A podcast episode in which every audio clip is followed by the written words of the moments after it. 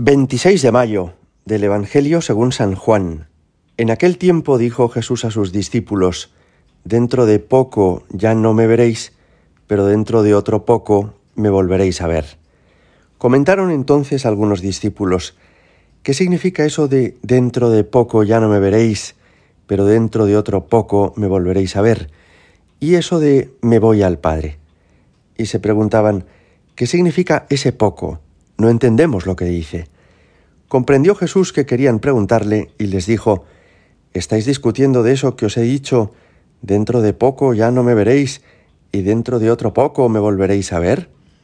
En verdad, en verdad os digo, vosotros lloraréis y os lamentaréis mientras el mundo estará alegre.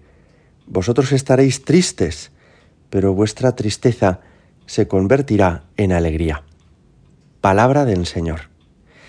Jesús viene anunciando estos días pasados que Él va a dejar de estar accesible a los sentidos de los apóstoles tras su ascensión al cielo. Pero que eso no es una desgracia, sino que estaba ya previsto y que conllevaría la venida del Espíritu Santo sobre la Iglesia. De modo que estos mismos apóstoles, aunque ya no pudieran compartir con Jesús aquellos momentos de descanso en la barca o de cenas juntos o de milagros de los que fueron testigos, sin embargo, no quedarían abandonados, sino que serían fortalecidos con ese Espíritu Santo y que el Espíritu Santo les recordaría interiormente todo lo que Jesús les había dicho. Jesús les va preparando y les dice eso, dentro de poco no me veréis, dentro de otro poco me volveréis a ver. En el fondo a los apóstoles les pasa algo que también nos ocurre a nosotros, y es que se han apegado a esa necesidad de tener a Jesús a su lado y poder ver su rostro, sus reacciones, casi tenerlo agarrado. Y entonces el Señor les tiene que preparar para este paso que tienen que dar de maduración espiritual, de seguir unidos al Señor, pero sin aferrarlo con los brazos, de seguir unidos al Señor, pero sin controlarlo en cada momento, dónde está, con quién está hablando, qué está haciendo.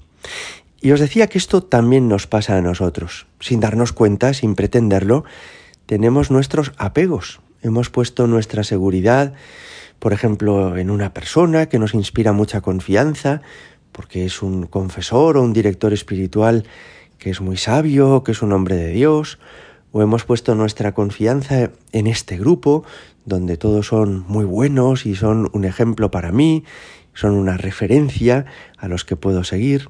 Y a veces Jesús se complace en hacer que se tambalee el suelo bajo nuestros pies y que todas esas seguridades que tenemos, que no eran malas, pero que no son Dios, pues de alguna forma desaparezcan.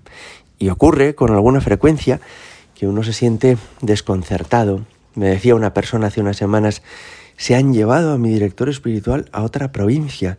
¿Y ahora qué hago si llevaba media vida hablando con esta persona? O me decía otra persona, es que me he llevado una gran decepción con este grupo, porque yo pensé que todos eran de no sé qué manera, siempre habían sido un modelo para mí, y resulta que ahora me he dado cuenta de que hay dos de ellos que, que no lo están haciendo bien, como que se siente uno abandonado y como que tiene uno la impresión de que no tiene fuerza para seguir adelante. Pues bien, todo eso lo permite el Señor, para que no nos agarremos a nada ni a nadie que no sea Él.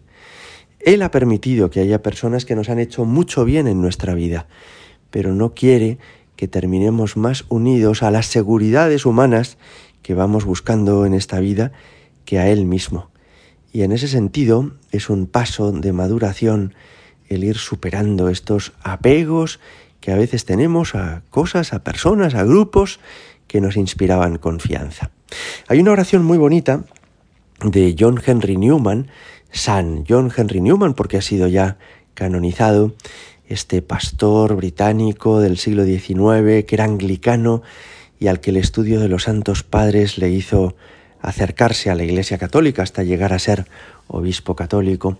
Pues bien, hay una oración, en inglés comienza diciendo, Lead me kindly light, guíame luz benigna, que puede ayudarnos mucho en esos momentos de desconcierto, en los que parece que se nos disipan las seguridades, en los que nos quedamos como desconcertados, sin saber por dónde tenemos que ir, en quién podemos confiar, a quién podemos seguir.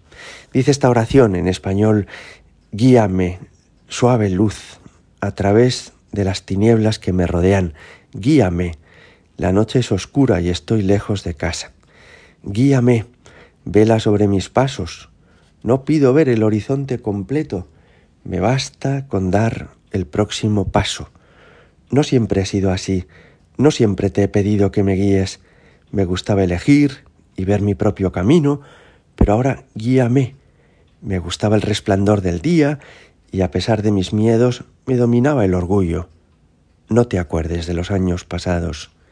Hasta ahora tu poder me ha bendecido, seguro que me seguirá guiando por llanuras y pantanos, rocas y torrentes, hasta que acabe la noche y con la mañana me sonrían esos rostros de ángeles que siempre he amado y que por un tiempo perdí.